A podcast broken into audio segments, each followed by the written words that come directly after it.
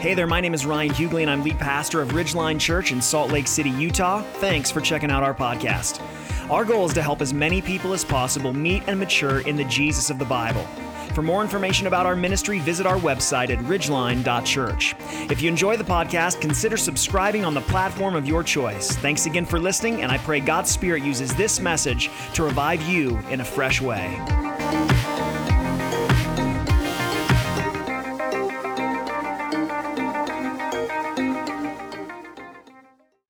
Morning, Ridgeline Church. It is so great to be with you. My name is Daniel Adams. I'm a student pastor out in Charlotte, North Carolina. I'm so excited to be bringing God's word to you this morning. Ridgeline Church is really a church that holds a very special place in my wife, Paige, and I's hearts. We remember the journey of Pastor Ryan and Tammy and Pastor Tyler as they trekked out to Salt Lake City to start Ridgeline Church just a couple of years ago. We've been praying for you guys fervently and have been so encouraged by the work that God is doing in and through your church in the Salt Lake City area. You know, your pastoral staff really holds a special place in our heart as well because Pastor Ryan married my wife and I just a few years ago. Ava was our flower girl, and Lincoln and Ryder were our ring bearers, and it feels like such a long time ago. Um, but we are just so encouraged by all that they're doing. You guys are so blessed to have them as your leaders at Ridgeline. And we hope one day, very soon, to make a trip out there so that we can meet you guys in person and see all that God is doing in and through your lives. And so this morning, I really wanted to open up the Bible to Acts chapter 17, a message that God has put on my heart for you guys this morning. And as I was thinking about that, I was also thinking about how in our world today, we live in such an age of division. People are divided over seemingly everything. It seems like the only thing that people can agree on today is that we can't agree on anything.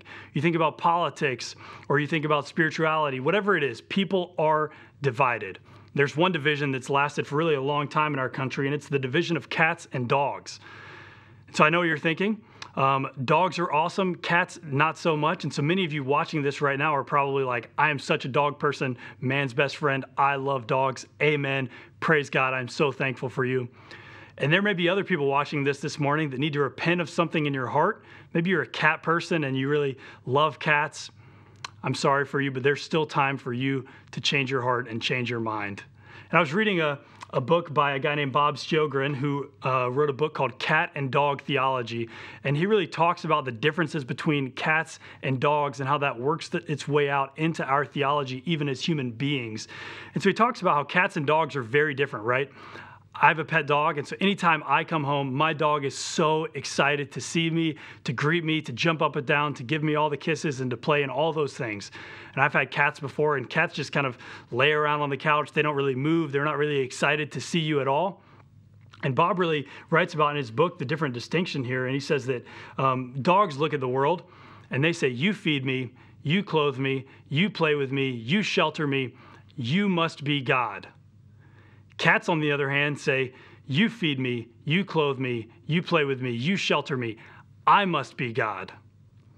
And I think that if we're honest, we've got a lot of cat like theology in our own minds, in our own hearts, in our churches today.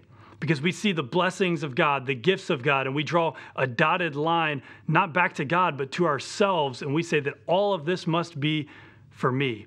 I must be God. And I know that none of us would probably care to admit that about ourselves, but maybe if we examined our own hearts and our own minds and actions and words and lifestyles and bank accounts, they would show us something. And it's that in many cases, God is not the center of our own world, but we ourselves are. And this is a problem because it proves that at some level, we don't really know who God is. And we aren't really fulfilling our purpose here on earth. And this concept really gives us the big idea for today's message. It's this it's that we were created to know God and worship Him. We were created to know God and worship Him. And this is the purpose of every single human being that has ever existed for all of time. There's a famous quote that says that missions exist because worship doesn't. And what I love about the passage of scripture that we're going to look at this morning, it's that it shows us not only how we can know God, but how we can live out the mission that He has created us for. And so if you have your Bible, you can go ahead and open that. We're going to be in Acts chapter 17. We're going to look at verses 16 through 34, and we'll read the passage as we go throughout the message this morning. So, kind of some context, some background into the book of Acts. What's happening here is Paul's wrapping up one of his missionary journeys. He's on his way back to the home base, and he's been fleeing some persecution in a past area that he's been.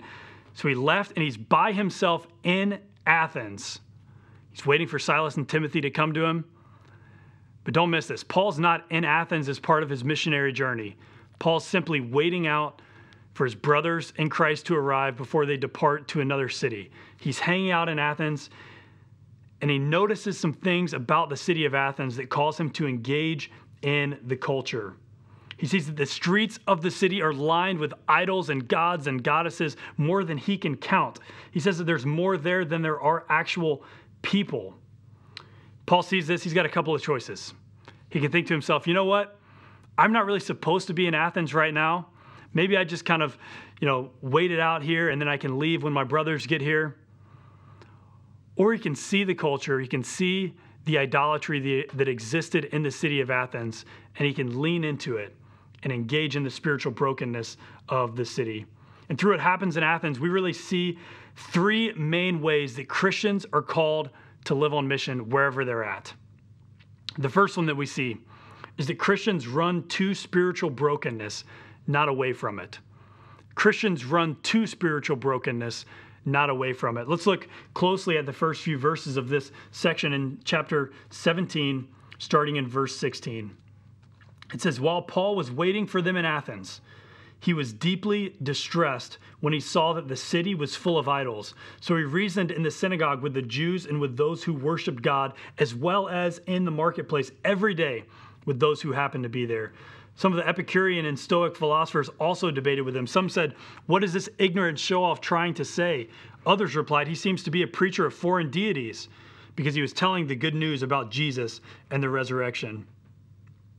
They took him and brought him to the Areopagus and said, May we learn about this new teaching you are presenting, because what you say sounds strange to us, and we want to know what these things mean. Now, all the Athenians and the foreigners residing there spent their time on nothing else but telling or hearing something new. So I love this section for a couple of reasons. Reason number one, Paul sees what's happening in the in the city. He sees the spiritual brokenness, the spiritual emptiness, the depravity of the city. And notice what he feels. The Bible says that he feels deeply distressed. He feels sorrow in the deepest part of his heart, pain over the spiritual brokenness of the city, of these people that he doesn't even know. And yet he's distressed over it. What do you feel when you see the spiritual emptiness or spiritual brokenness of a neighbor, of a friend, of a coworker? More importantly, what does it lead you to do? Because Paul does what he usually does. You see that he goes into the synagogue first. He reasons with the Jews there. He reasons with the worshipers of God, and he probably references that Jesus Christ is the Messiah. Jesus Christ is the Son of God, the one that you were waiting on. He has already come. He was lived here the perfect life, died, and was raised from the dead. He probably used the scriptures to point them back to Jesus.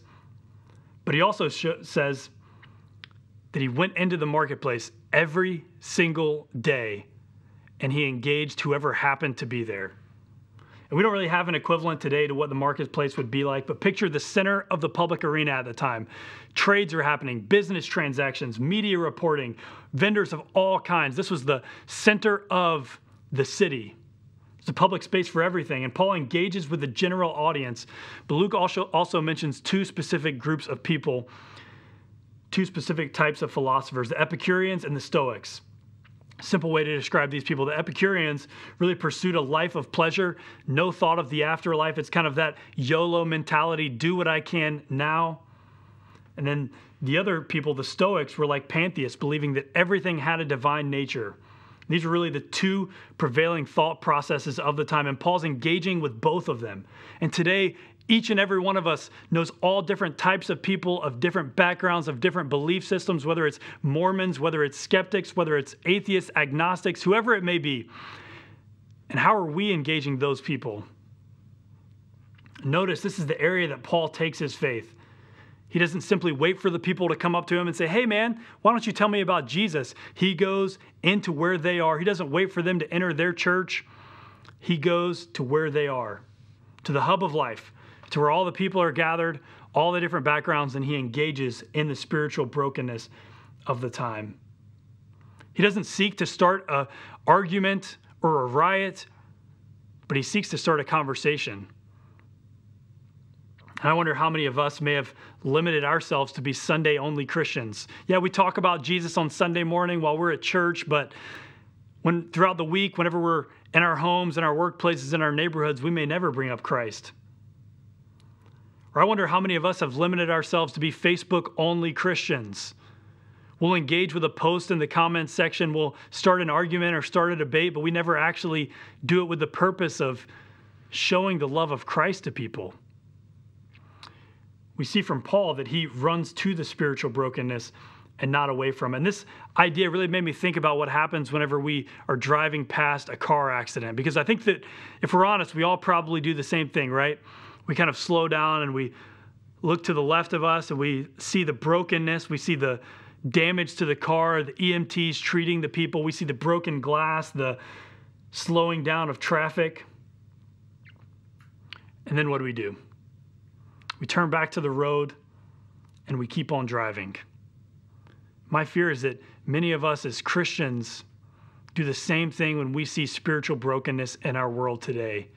We look at it, we see it, we know it exists, but then we're able to turn back and focus on ourselves once again. We're worried of what people will think of us if we engage in it or if we step out of our comfort zone and talk to someone who's not like us. But Paul sees spiritual brokenness, and it wasn't enough for him just to see it. He entered into it, he felt distressed over it. Why? Because the things that broke the very heart of God broke the heart of Paul. Don't miss this. Until you care about what God cares about, you will never live on mission for Him. Until the things that God cares about are the very things that you care about, you will never step into spiritual brokenness. You'll be too comfortable to live in your own lifestyle and not worry about what's happening. And until you love God and love people the way that He calls you to do, their spiritual brokenness will never be anything more than a conversation at your dinner table or something that you scroll past on social media. Maybe you're watching this this morning, you're like, I don't really know anyone that's experiencing spiritual brokenness. I look at Salt Lake City and there's not idols lining the streets, there's not all these people that are bowing down to gods. So that means that we don't have the spiritual brokenness. But I guarantee you that your city, your area, just as Athens did, has more gods than it did people. And they may not be statues, but they may be parked in your driveways.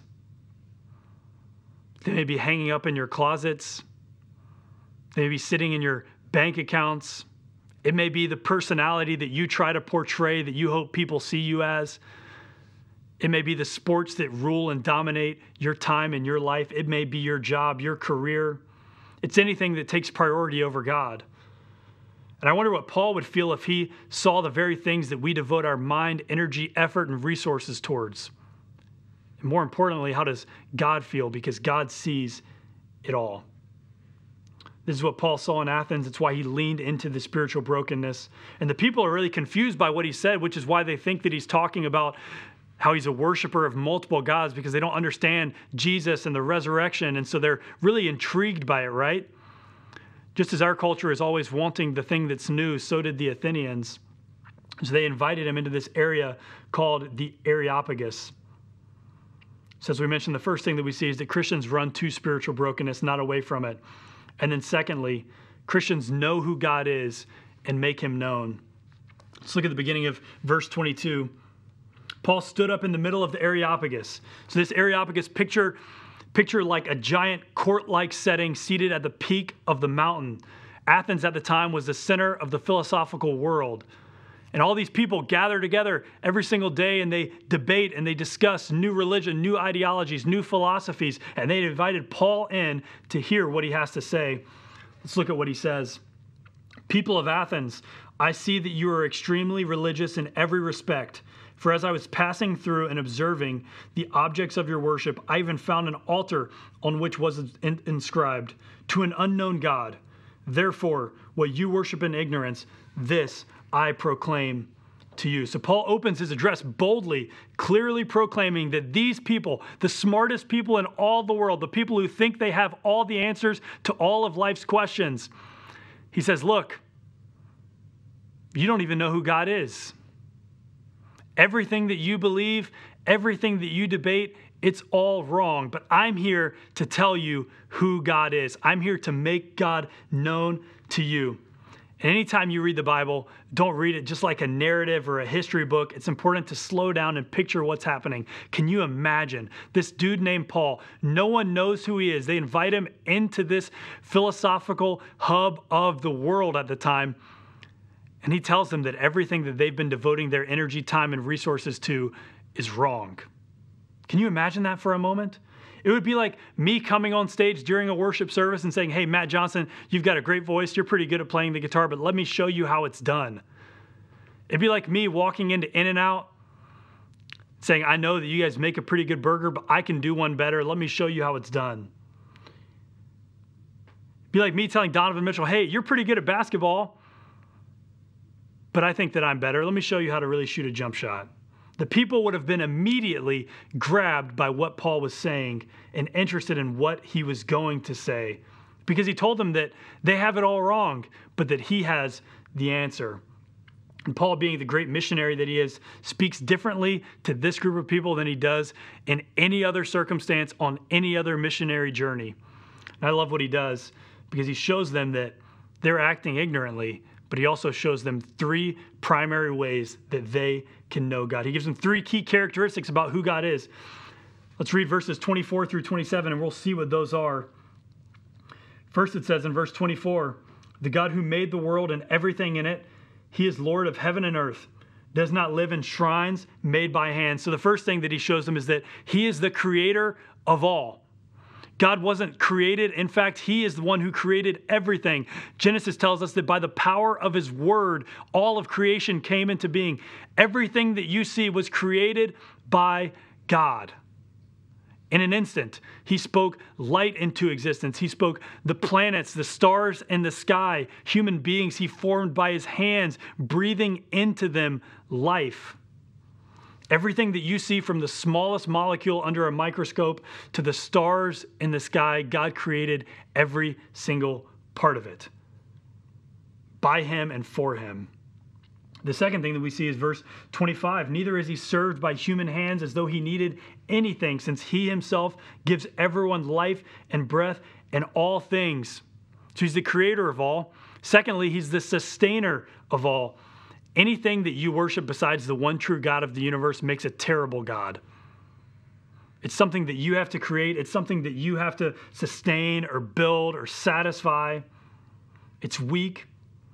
And our God not only created everything, but He holds all things together by the power of His might. Listen to me. If you think for a second that you have breath in your lungs today or your heart is beating today because you are awesome or because you eat healthy or because you exercise, I'm sorry, but you are wrong. The reason that you are alive and exist today is because God is holding your body and your being together by His power. He's sustaining your very life and is allowing you to exist. God doesn't need us at all, but we need Him. And the final characteristic about God that he gives them is found in verses 26 and 27. It says, From one man, he has made every nationality to live over the whole earth and has determined their appointed times and the boundaries of where they live. He did this so that they might seek God and perhaps they might reach out and find him, though he is not far from each one of us. He's creator, he's sustainer, and then finally, he's sovereign over all. Paul points out that nothing happens by chance. Through Adam, through one man, all of creation has come into existence, into being. And not only that, every single human being that has ever existed, will ever exist, exists in the exact place and the exact time period that God ordained for them to exist.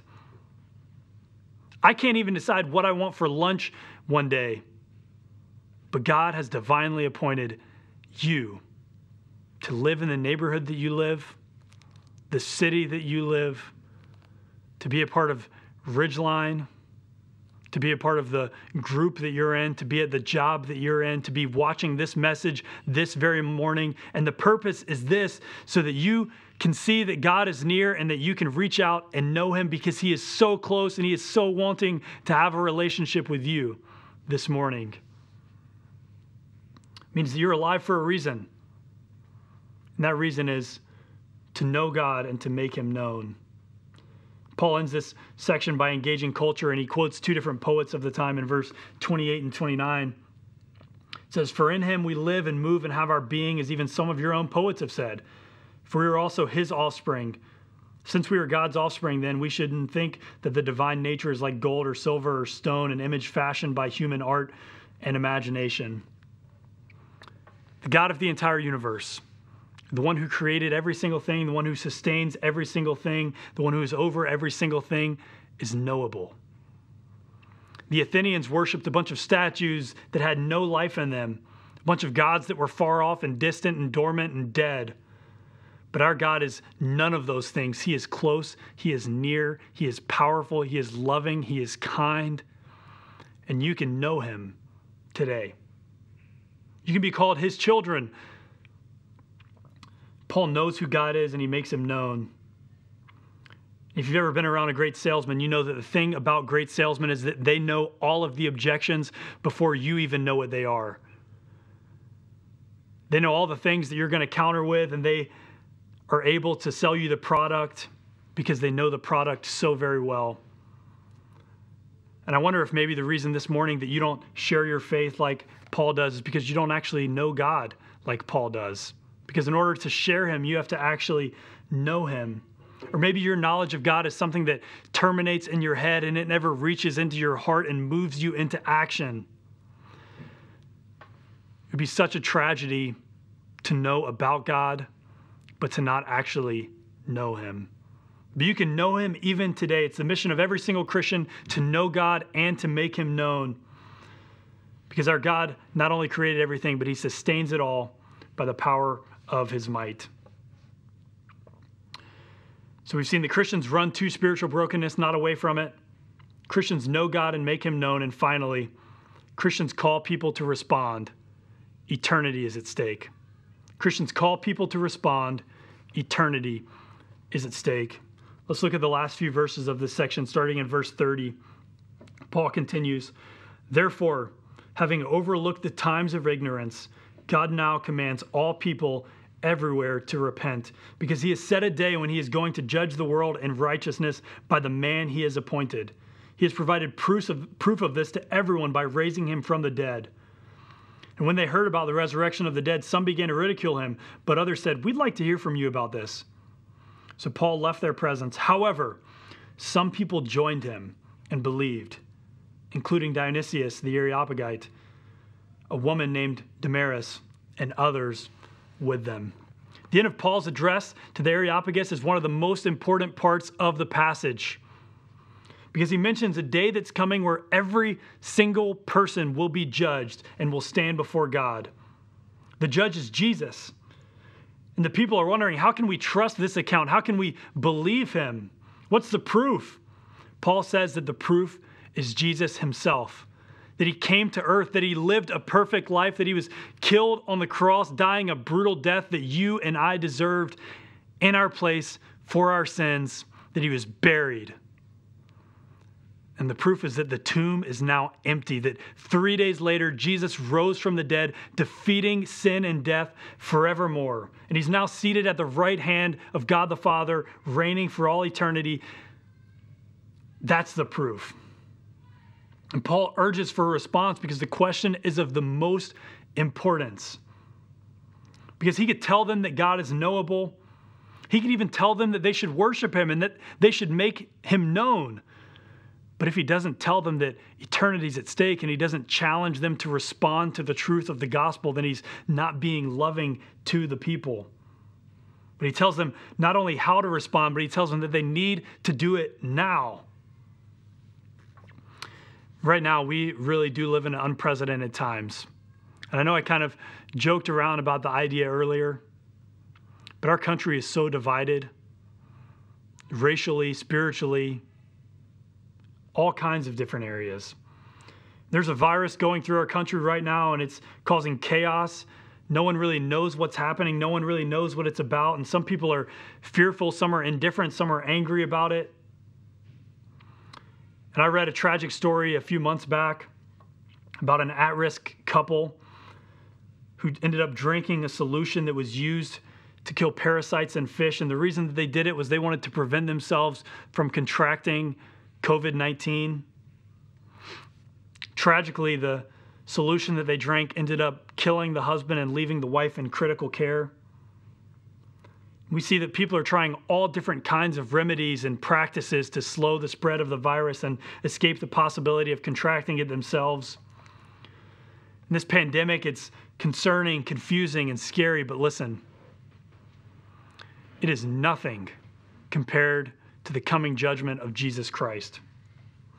And we all feel the need to respond and urge others to respond and to slow the spread of the virus. And I agree 100% with all of those things. But I wonder how many of us are calling other people to respond to the gospel of Jesus Christ, the judgment of Christ, to sharing the good news of Him and calling people to respond it. We see what happens all throughout the books, the book of Acts is that Paul gives the audience an opportunity to respond. And I want to give you that very same opportunity this morning because every time you meet with God, every time you open up your Bible, every time you worship, every time you pray, every time you listen to the Bible being taught, you have an opportunity to respond and to do something. And I really think of three main options for every single person watching this today. First, maybe you're realizing that you have some idols in your own heart that you need to remove. They're taking the place of God in your life. Maybe it's your finances, maybe it's your money, maybe it's a relationship, whatever it is. It's prohibiting you from pointing people to Christ. And you say that you're a Christian, you believe in Jesus Christ, but if you're honest, oftentimes your heart is more focused on things than it is on God. I would encourage you this morning to identify what those idols are, to pray to God to remove those idols from your life, delete a number from your phone, delete an app from your phone, change your routine, whatever it is. You need to give it up and refocus your mind and heart on God. Secondly, maybe you're realizing that you feel like you know God, but you never really do anything to make him known. Every single Christian is called to share the truth of the gospel. It's the mission that Jesus gives us. It's not just Pastor Ryan or Pastor Tyler, it's every single one of us. Sharing the gospel is as much of an expectation for being a Christian as breathing is for being a human being. Maybe you aren't sharing the gospel because you don't believe it's urgent. Maybe it's laziness. Maybe it's fear.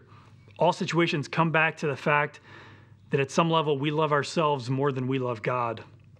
So think of one person this morning, right now, that you can commit to sharing the gospel with, one person that you can commit to praying for, one person that you can commit to inviting to church. I know that you guys are opening back up very soon. Think of someone that you can invite back to church so that they can hear the gospel and that they can know God. If you look for an opportunity and pray for it and seek it, I guarantee you, you will find it every single time. Finally, I believe that there may be some people here today who have never truly responded to the gospel. Maybe you've prayed a prayer. Maybe you've been to church. Maybe you're a good person. Maybe you're a religious person, but you've never actually turned from your sin and trusted and believed in Jesus Christ. Paul describes the response perfectly, what it involves. He says that you repent and you believe. You literally are facing one way, facing the things that you desire and the things that you care about, and you do a complete 180, and now you're facing the other direction. You're going down a different path. And that's what repentance is. And it's belief in Jesus that he is who he says he is. The matter of Jesus coming back is not a matter of if, but a matter of when. God commands all people everywhere to repent. It's not a suggestion, it's a command because one day we will all stand before Jesus. And as the chapter ends, we really see the same things that we always see. Some people reject it. Some people aren't ready. Maybe they're like, I can live for myself now. I'll live for Jesus when I get older, when I'm 40, when I'm 50, when I have a family. Paul commands, God commands you to believe and repent now? Why would you wait? What would prevent you from giving your life to Jesus this morning? What would prevent you from responding this morning? It's the greatest gift that you could ever receive, and God is offering it to you freely. A new heart to become a new creation. All the past mistakes that you've made to be wiped away, white as snow. Instead of your mistakes, God now sees his son's perfect life. And then finally, the response that we see from a few people is that they respond to the gospel. Their heart is changed, their life is changed, and they follow the mission that God has for us. We were all created to know God and make Him known. And my prayer for you, Ridgeline Church, is that each and every one of you would strive to live out that mission for your life every single day, no matter where you go, no matter where you work. That's what God's calling you to do. Let's pray. Dear God, we thank you so much for this morning. God, we thank you for the fact that your word gives us clear instruction, that every single one of us is called to know you and to make you known. God, we thank you that your word is clear. It gives us even the ways that we can know you. We thank you that you're loving, that you desire to be in a relationship with us. God, we thank you that we can have eternal life with you.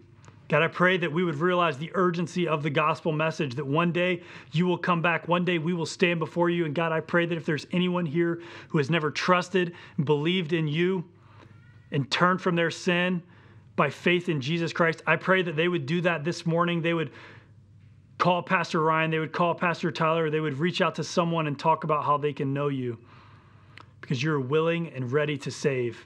I pray that for others of us who have already believed and trusted in you, that you would give us a fresh sense of urgency to live out the gospel message, to live on mission, to share the truth of who you are with our friends, with our family, with our neighbors.